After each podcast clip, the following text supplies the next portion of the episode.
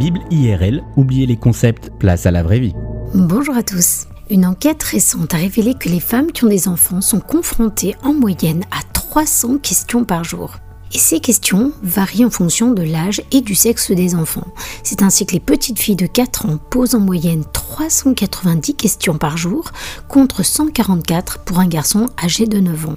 Et de votre côté, à combien de questions pensez-vous répondre par jour? On estime que la Bible contient environ 3297 questions. Et parmi elles, une question fondamentale, une question à laquelle personne ne peut échapper et qui nous est posée par Jésus en Matthieu 16 au verset 15. Et vous, qui dites-vous que je suis? Se pourrait-il que Jésus soit un personnage sorti droit de l'imaginaire de quelques hommes? Un article du magazine National Geographic posait récemment cette question et voici la réponse. Quelques sceptiques défendent cette opinion avec véhémence, mais pas les savants, notamment les archéologues. Je ne connais aucun chercheur important qui doute du personnage historique de Jésus, affirme Eric Meyers, archéologue et professeur émérite à l'université de Duke.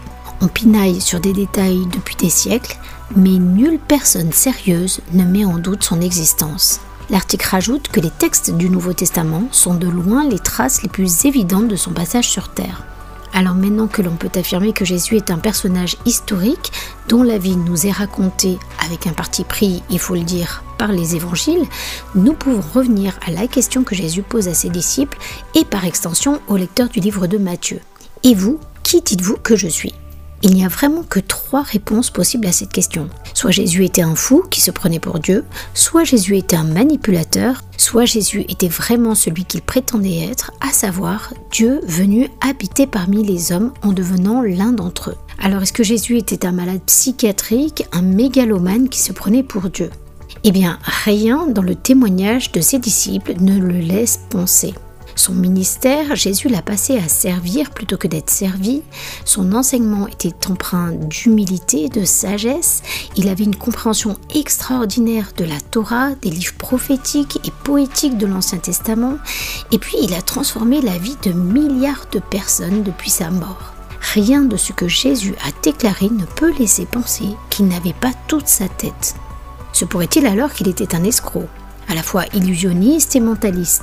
Bien cette thèse pourrait valoir la peine d'être explorée si Jésus avait recherché la gloire ou la richesse. Mais Jésus n'a jamais été attiré ni par l'argent ni par la gloire, bien au contraire, il a été au service des plus humbles, des estropiés de la vie, de ceux qui étaient rejetés par la société.